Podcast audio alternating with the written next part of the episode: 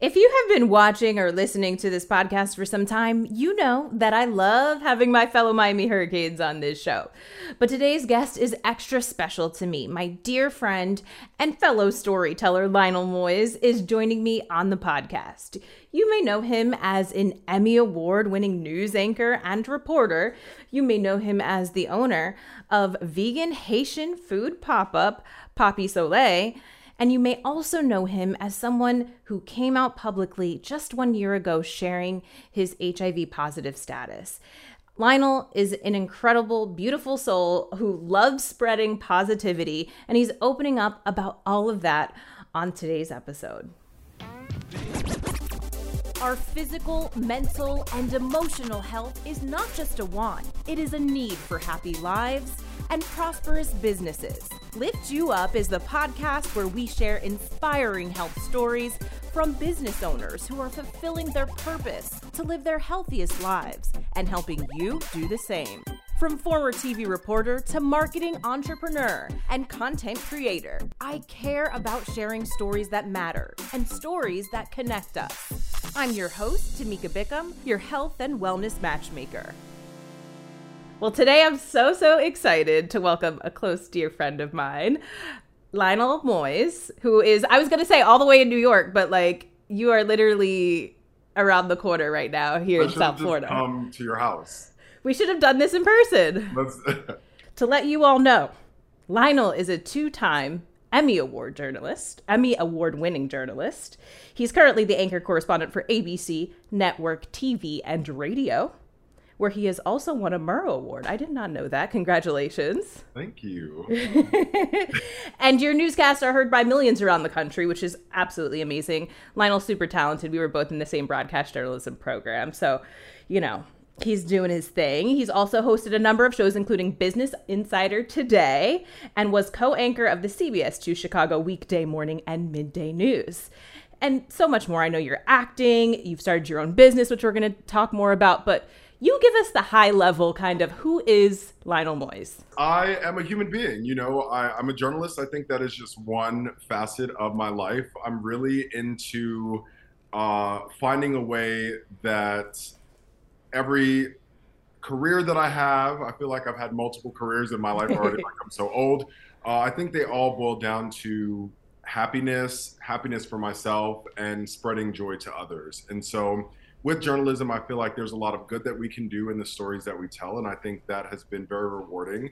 Um, but I'm also really into food. I'm a big foodie, and I thought that was really important for me to venture into the vegan space. One, because I love the joy that it brings people when I give them food, but also knowing that I'm exposing people to maybe healthier options and some of the decadence that we're used to growing up with you know, along the way, I've had some bumps and I've been unemployed quite a few times on this journey. hey, haven't we all?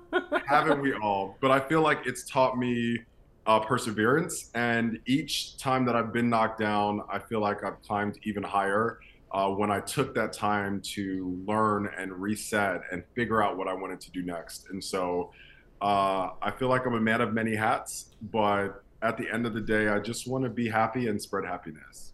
So how have you been able to because I I think it's super awesome and impressive that you've been able to still stay in the field as a storyteller, as a journalist, doing something that you love, but also find time to balance your other interests. You know, we are taught to be put in a box. And so when you have such an esteemed job, which I'm so grateful to you know, say that I'm a journalist and to be in this field that we dreamt of one day being in, but then someone puts you in a box and they're like, well, you're a journalist. You can't cook food.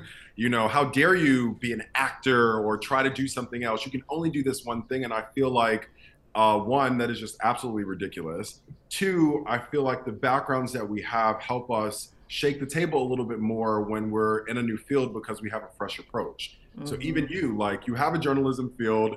Of course, you're going to be a great storyteller. And of course, you can do interviews on a podcast. But from the business aspect of it, like you're approaching it very different than someone who's always run a media business because you jumped into it as someone who was on the other side and i feel like that allows you to have more innovation or to try things new mm. and i feel like that has helped me when i have like kind of jumped into these unknown waters i think having a fresh perspective in the end has paid off even if there was like a steep learning curve in the beginning. Mm-hmm. And I feel mm-hmm. like every job I've stepped into, there has been a tremendous learning curve. Uh, even with ABC, I got into the network there in radio, which I had never done. But I feel like that pushed me into being a better writer and storyteller once I got the hang of it as well. Mm. And so, were you sh- not sure, like having been mainly on TV and not having done radio, the principles are the same as far as storytelling, but how did you feel kind of going into radio? Were you not sure if you were going to like it? I did not think I would last, to be quite honest. Um, you know, I started as a freelancer, just working a couple days a week, um, and the pandemic hit.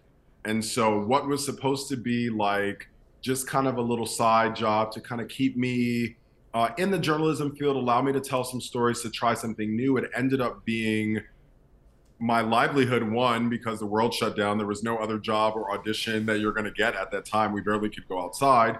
But i also saw how valuable our job was in real time even more than i had known from the experience we had because literally all of the newscasts that we were talking about were the livelihood of americans in the world mm. right so you know everything that i was reporting on were things that we had to discuss in our household of keeping ourselves safe. And I feel like it kind of threw me into the water and I had to just learn how to swim. But on the flip, I feel like there was no crutch of a beautiful set or that great video. It was just down to mm. writing and sound. And I think it forced me to really use my writing skills that we had learned and, and, and focused on but I didn't have the pretty video or the editor or the ability to be live in the field, even being live on air. It's, you know, on my iPhone. And so I, I think it pushed me to be a better journalist, whether I knew that that was going to happen or not. Mm-hmm. I can't imagine being a journalist in 2020. Like that year, my, blew, blew up. I was stuck living with two friends. Uh, the same stresses that we were all feeling and our family members were feeling when they had to stay home, that was personified because my home, which was supposed to be a safe space, was also a news studio. And so, you know, when I should be watching like Martin or something to kind of decompress, you know, I'm talking about COVID numbers and death and destruction all day. And so that was difficult. Um, but in hindsight, I was grateful that I was with those friends at mm-hmm. that time because it, it forced me uh, to learn how to decompress and separate and tell me about the acting. When did that come up? You know, what have you? What can we see you in? Uh, I hope something more soon. No, um, acting is something that I've always wanted to do, and it has been very tricky with news contracts because when you're on air in broadcast television, you know, they basically own your image and likeness for the period of time that you sign the contract. So you know this, you've been in contracts, it could be three years, it could be five years, that they basically own all of that. And so there are rare moments where maybe a studio will approach you and the news organization will say, Yes, I will let Tamika play that person on mm-hmm. that show. Usually only if you're playing a newscaster. Right. Um, and so when I was in transition and I wasn't in a contract and I started freelancing, I realized that I had an opportunity to kind of start going after this. And so I started putting together my tapes. I had been signed to an agency for years, but I was never able to really work on anything with them because I was in a contract. And so a couple things came up right before the pandemic as well. And I was able to shoot those shows. And from that time on, I remained a freelancer. And so I do have a little bit more flexibility now with the roles that I'm able to take. So I was able to do a couple shows, uh, Bull on CBS. I did The Red Line on CBS. Um, there was a show called Utopia on Amazon Prime, another end of the world show, even though they okay. cut out my scene. But I got to do that show, um, and and it's been cool. You know, I started playing Tommy, uh, Tommy as well with Edie Falco. I did a scene with her, which is like that's super cool.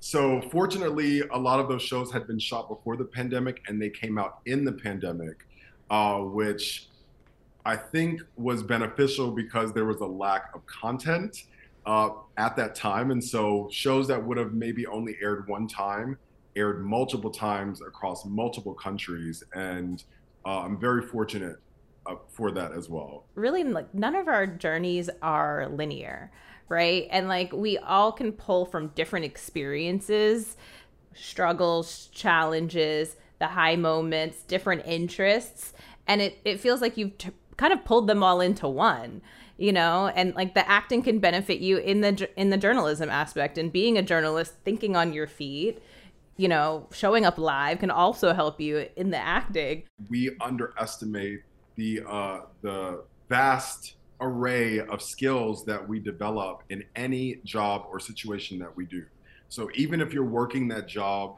that you're not happy about and it's not your end goal for your career that could be teaching you a skill at that time that you don't even know you're going to need later on, which is why I've learned maybe a little too late how important it is for us to be present in every moment.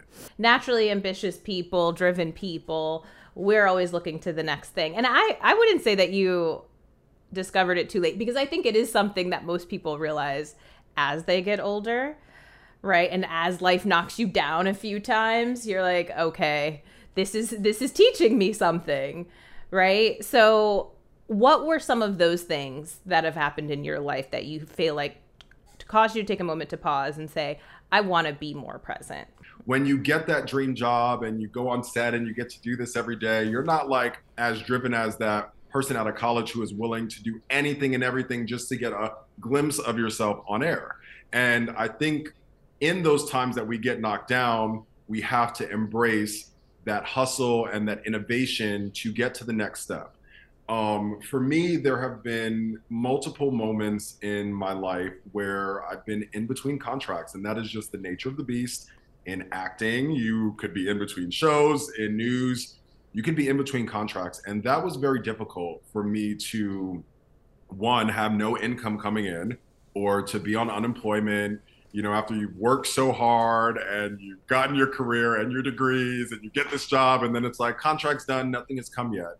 Um, in those times it has been very difficult to stay motivated and I've learned to like you have to get up and and have a routine. And so I love running. Running is good for me physically, yes, and I think mentally and emotionally uh, it's like one of the few times that I can kind of shut my brain off, even though I'm still playing music. But I'm like, it's a, yeah. form of meditation.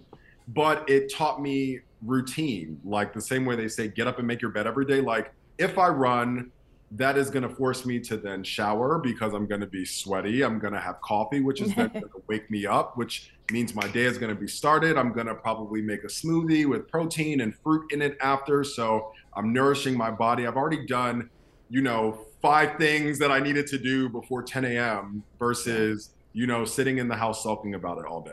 Um, in those times, I've learned to be innovative as well. So the whole three things you need to know that came from a time where I didn't have a job and I wanted to still be in. I loved that, by the way. Thank that you. was so good.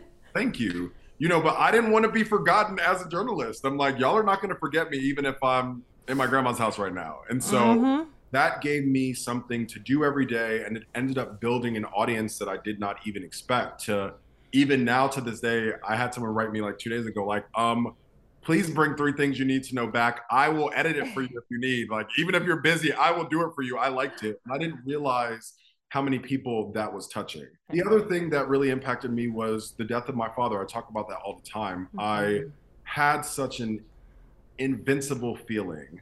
And uh, I've always been the youngest person in school and in my friend group. And there was just this like youth that I had that I, I just thought I was untouchable and like losing my dad at 25 really uh, grounded me. It really brought me back to reality in the sense of like our time here is limited and our time with people and moments are limited. And that really forced me to want to be present more because fortunately and unfortunately, I was way more present with my dad in like the last two years before he died. I moved to a city that I had never been to before the interview. He helped me find my apartment. Like, I didn't realize that these moments that I was loving, I'm like, oh my, I got my best friend here again. My dad yeah. is here. And then he was gone. Like, I got a call that he was in the hospital. I flew home. I saw him in the hospital the next day. He was dead. And that was a big wake up call for me yeah. because you don't have all this time. And so I, I'm happy that I learned to be present and I learned he was so full of life and very present. Like, stop worrying about that bill or that job will come. I remember you telling me that. I remember you telling me that, that about him. Care about any of that stuff. Like, the bills are gonna die when you die too. After that, and I, I know, I mean, I haven't been in that situation myself, but I know that was so hard for you. But I saw a noticeable shift in you after that and that feeling of being more present. Sometimes I've had to like step back. Anytime someone, if you told me we're going to the moon for my birthday, I'm like, okay, I'll book it. I'll figure it out. I'm gonna go. I'm gonna be there. We, have got to travel a lot of places. Before I'd be like, well, I need to save, or I shouldn't take off work today, or oh, maybe I should stay put. Now I'm like, no. If I can do it, if I can make it happen, uh, if if I was to die today after this interview, there would be things that I would have wanted to accomplish, right? But I would be able to look back and say that like every day I made it the best day that I could make it and I really enjoyed it. You know, life ends short for a lot of people and, and I learned that the hard way with my father. Um, also, his death came after my diagnosis and I was already facing my own mortality. He knew, but internally as well, I was facing a lot of that. And to then see him die right after that, that changed me. And and it's interesting for you to say that you saw it as my friend. I didn't even know that I was changing as much as I was changing at that time. Um, and it was a very dark time, but getting through mm-hmm. to the mm-hmm. other side, I'm so grateful because I really have learned every day that I get up. I'm a little crabby until I have coffee, that is true, but I'm really miss sunshine once I have my cup mm-hmm. of coffee. Like it doesn't matter how much you have to do. It doesn't matter you have a penny in the bank. It's a great day because you woke up, and I'm so grateful for that every day. So thank you also for for sharing about your diagnosis. I know it was about a, a year ago that you came out publicly um, and sh- and shared an Instagram post about it. Why was that so important for you to do? And I know I, it took some time. It took a lot of time, and I almost had an anxiety attack that night when it happened. I was actually in this house. I'm in my house that I grew up with with my mom. And I had gotten off work at four o'clock in the morning and I was like, today's the day. I'm going to do it. And I wrote the post, shed a tear, and I closed my phone and went to sleep. I didn't even tell my mom. So my mom wakes up and sees it on Instagram, even though she knew, but like. You didn't tell your mom that you were going to I didn't tell post. her that I was going to reveal it. I didn't. Okay. felt compelled to do it. I did it. And I said, I'm not going to think about it. I'm going to go to sleep. I did not expect any of the reaction, like the, I was overwhelmed positively with emotion when I got up because I did not expect any of that. I just was like, I'm gonna post it and we'll see what happens. For me, I feel like as a journalist, we are demanding that people be true and that they live in their truth, and we're holding people accountable for not being true. And I feel like in this field, a lot of us can be very fake because we're so worried about the perception of others. And with my diagnosis and it being a sexually transmitted disease, then there's such a negative connotation that comes to it as if everyone didn't have to have sex to have children, right? So, like, it's almost like a news anchor, how dare you have sex and then you have a sexually transmitted disease? Like, it's so taboo. Like, if it was cancer, there would be a different level of sympathy that people would react to and not making a comparison at all but there's a different stigma that is attached to HIV. And I think that added to the fear that I had of coming out, will this affect my job? You know, will will will a network embrace it? Will someone subconsciously not hire me because of their internal bias that they have? You know, how will I be received by my friends and my family when I'm in their house? And you know, there's there's things that people just don't know and don't understand. Right. And I've seen this firsthand in my own family dealing with this. And so you know there's a learning curve about it but it's an even steeper learning curve because we don't speak enough about it. And so i felt like if i was to be an authentic journalist and if i'm going to continue to be myself just as important as it was for me to come out as gay i thought it was important for me to reveal my diagnosis. I do not think that i owe that to anybody nor do I think that anyone else does. I think that's on everyone's own terms. But for me, it is easier for me to be real with mm-hmm. others and tell their real stories by me being real and living in my truth all the time. And so, yeah. taking that off of me, it took a big burden off. And I feel like even the fact that we're having this conversation now, it can help make positive change. And if one person could hear me sharing my story and seeing that I got through it and they will be okay, if if that can help one person, I feel like it is worth it. Because when I was diagnosed and I was on air, I was literally in the biggest depression of my life and had no one to talk to, especially in the industry about that. Mm-hmm. And so I was doing the newscast, all chipper, da da da da. And then as the show is off, I'm in my dressing room in the dark. I've had so many people reach out to me privately after I uh, revealed my status, letting me know what it meant for them. And that let me know that I did the right thing. Mm. Also, I've had no issue with work or a career since then. If anything, I feel that, you know, my platform has only grown from people using me to tell more of my truth. And we forget that we're surrounded by all this love. Uh, and it was overwhelming for me to be reminded of that. I'm sure it was. I mean, it was overwhelming for me as a friend to to read what you wrote. It was so beautifully written. Read like all of the positive feedback as well. Um, and you know, it's also hard as a friend to realize that like you know, even as you're saying this now, that you needed that support. And obviously, everyone has to get there in their own time. But like, as your friend, we want to be there for you and support you in, all the good things and and the not so good things or the challenging things as well. So, in a way, it's like, oh, I, I wish you could have you know, leaned on me and or just so feeling like, like you know.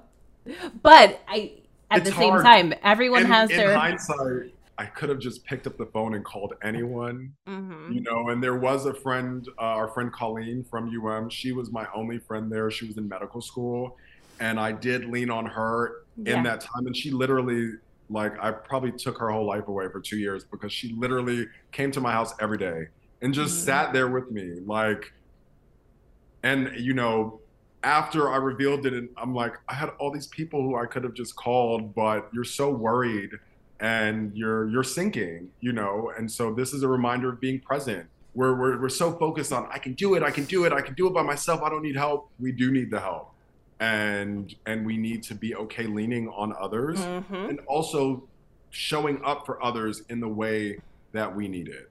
Absolutely. So the same way that I saw how gentle everyone was with me and you are with me when I'm talking about something so sensitive or something mm. so sad, I need to keep that same energy when the tables are turned because yeah. I know what that meant for me and how that helped me literally stay alive. And yeah. others need that energy at different times for different mm. reasons. Absolutely.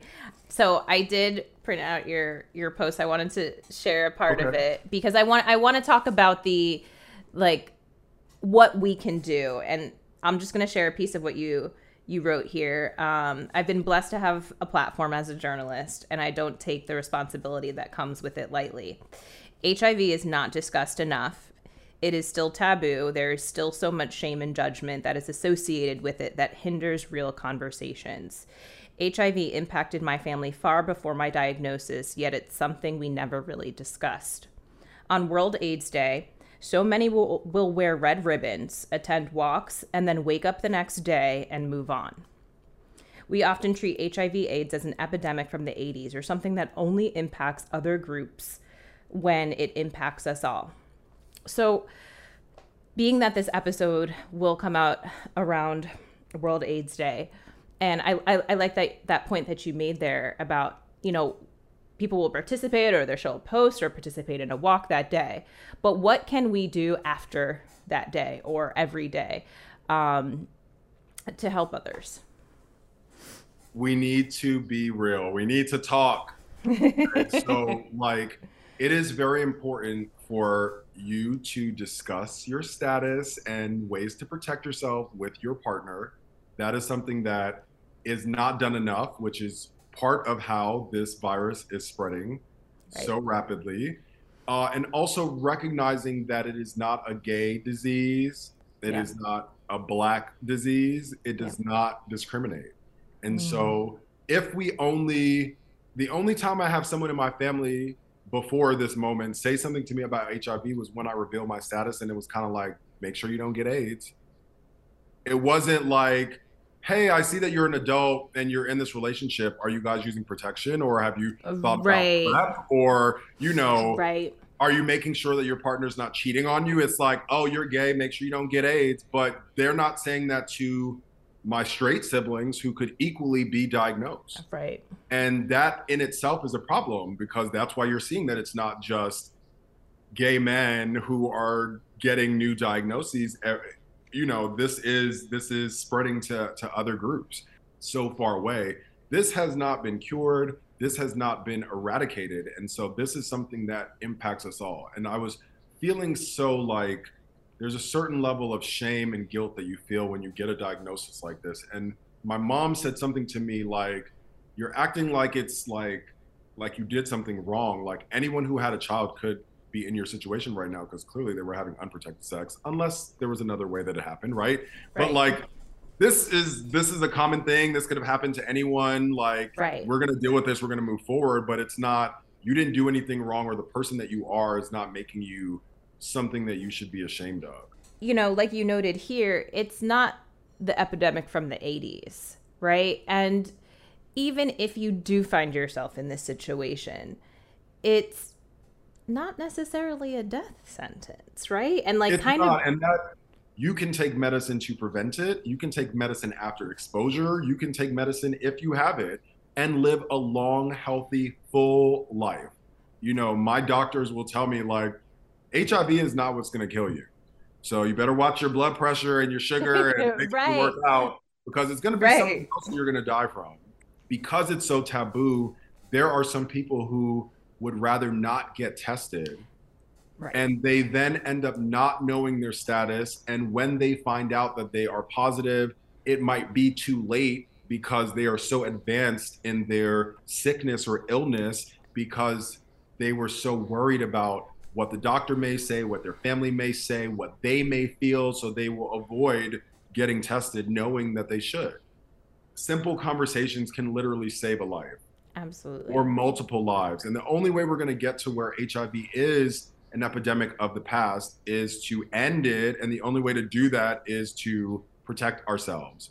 And after I revealed my diagnosis, I learned that there were so many of my close friends who I tell everything to who were dealing with the same thing mm-hmm. and didn't mm-hmm. know that they were going through the same thing as me, that I was going through the same thing. We didn't, right. we weren't there to support each other. Right. Uh, my mom said another, my mom, this lady, I, I just love her. Your parents. She said, you are still you. And that is the biggest thing to remember, like in times like this. Like we mm. act like a diagnosis just changes the person who's there. Yes, it may change the way they perceive the world, but I was still Lionel before and after my diagnosis. You know, people who are diagnosed with other illnesses, they're still them. They're still yeah.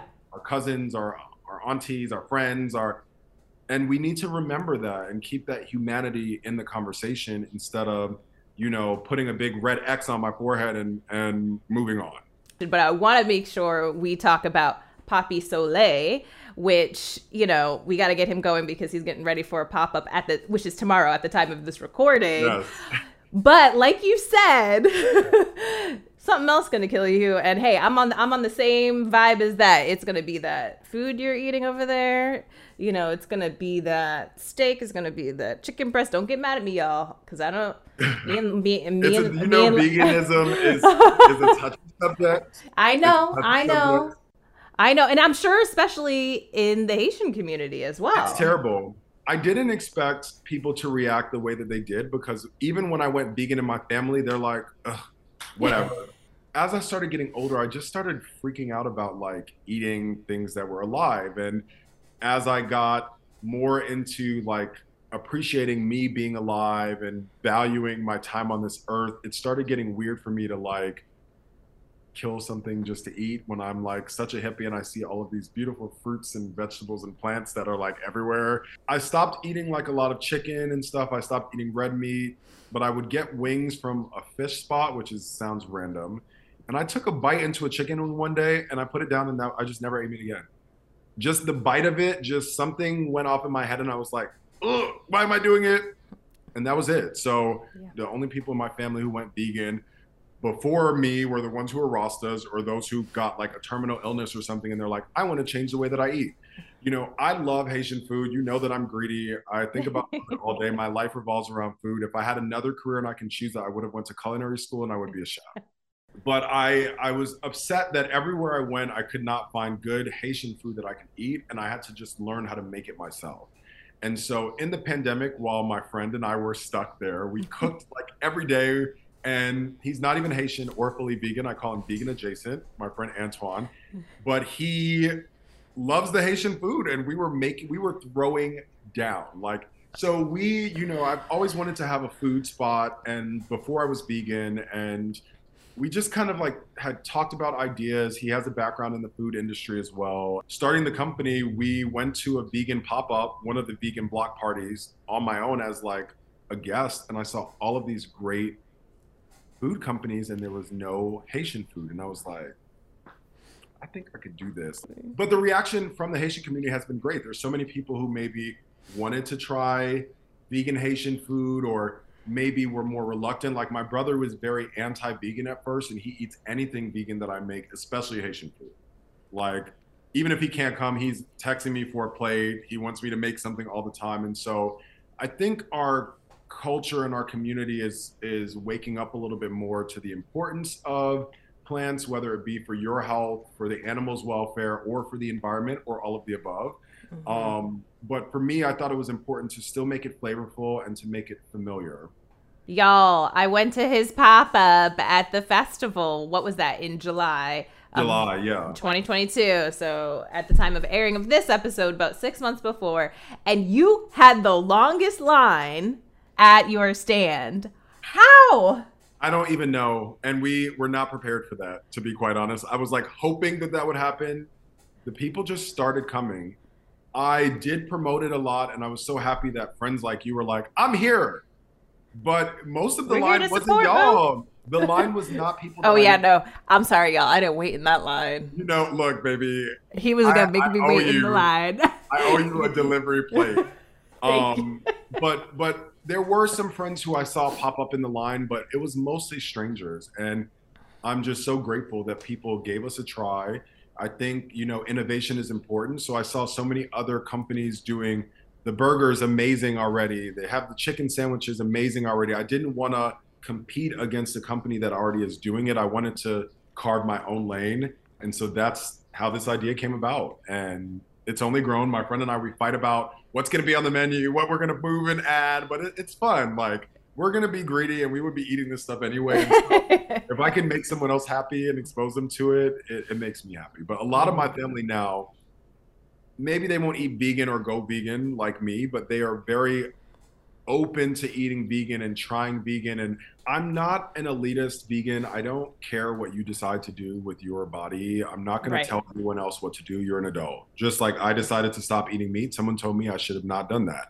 Right. But it is not as hard as you think. And you don't have to throw everything in your refrigerator and start from scratch. I would say just try slowly. I slowly cut things and found different replacements. I tried to find more whole plant replacements. But even if you're craving a burger and you just don't want to get the burger, there's so many great brands that are out there that can give you a vegan burger. Maybe you don't want to eat that every day, but Right. it's fine. Like if I want pizza, I can order a pizza now. That like was not a thing. Even before I was Yeah. vegan, I was lactose intolerant. I could not have I've not had cheese since I was like in college when I learned the hard way, like stop playing with your body like this. You know, Mhm. so there there's so many great products and companies that are out there now, and you can just you can try it even for one day out the week. It's not Exactly. as hard as it seems. Exactly. Um, okay, so what's ne- oh no, I wanted to ask you about the was it Impossible Foods that Yes.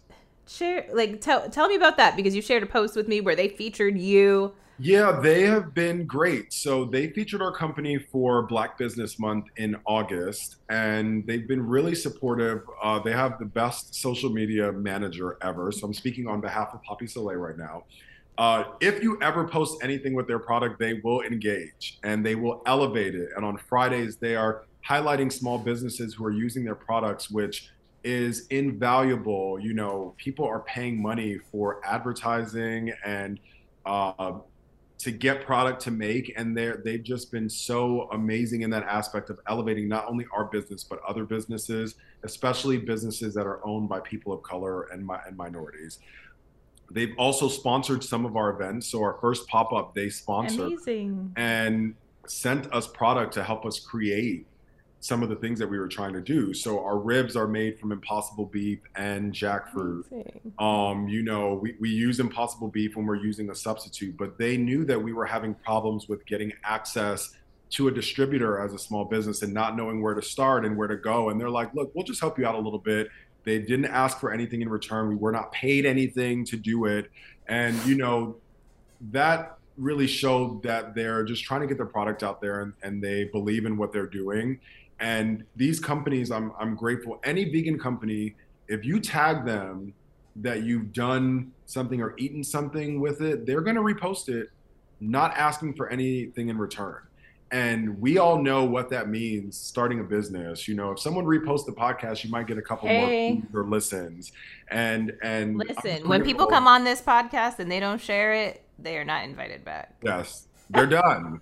Um, but They're it's- done. it's important, You know, we got to help each other, and so you know, my business partner was able to reach out to them, and, and they've supported us in lots of ways, and I, and I'm just grateful for that. They're they've inspired us to keep going and to innovate and figure out. You know, when they come out with a new product, I'm like, how can I make this into something else? Um, and and so that's that's really cool. What's next for the food business for Papi Soley?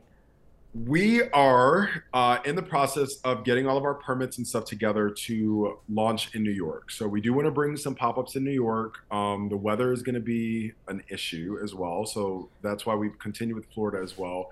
My end goal is to have a brick and mortar.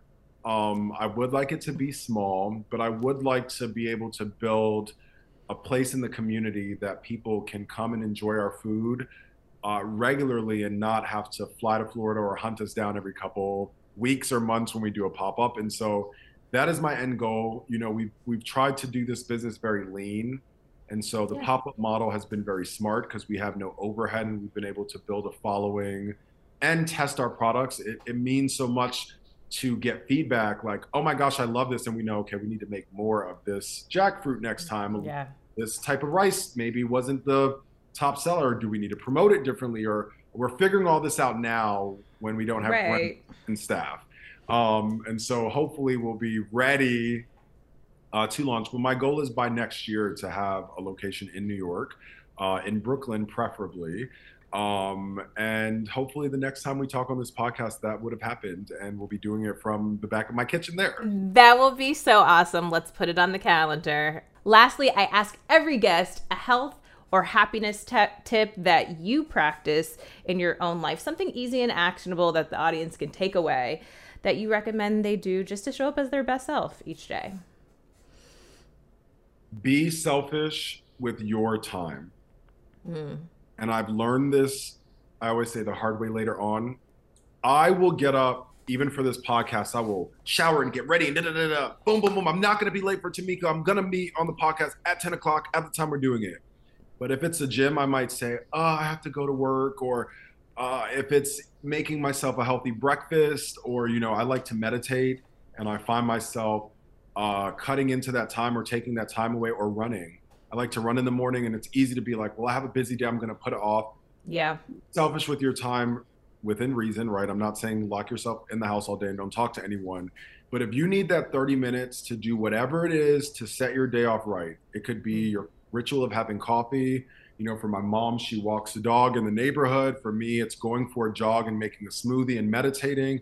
Like you have to do that because if you don't take care of yourself, you are useless to everyone else.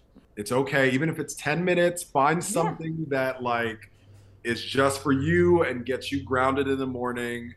Some people watch the sunrise. It could be anything.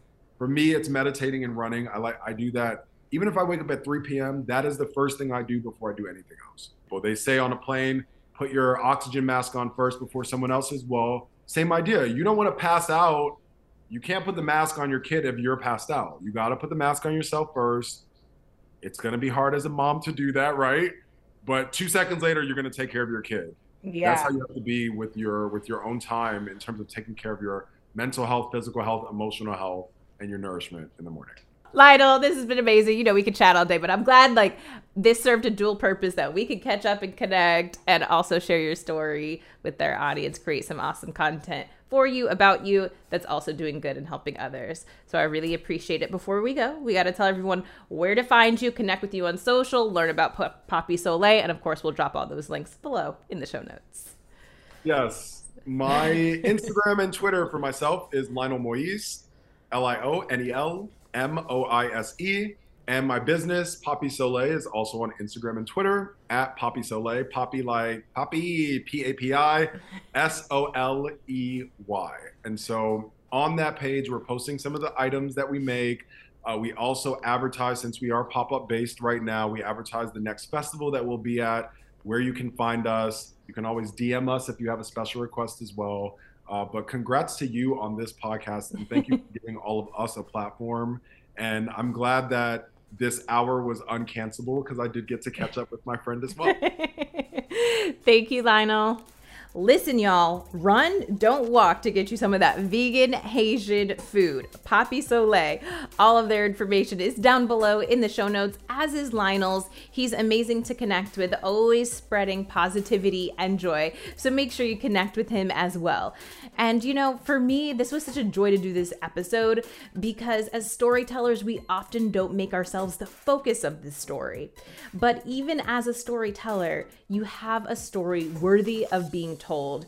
And it was an honor for me to take part in this with Lionel today. I hope you enjoyed his story. Again, connect with him down below in the show notes. And hey, I'll say another reminder connect with me as well. I'd love to see you all the places you can find me on Instagram, Twitter, Facebook, LinkedIn. I'd love to connect with you there. And also hit subscribe on YouTube because you know what?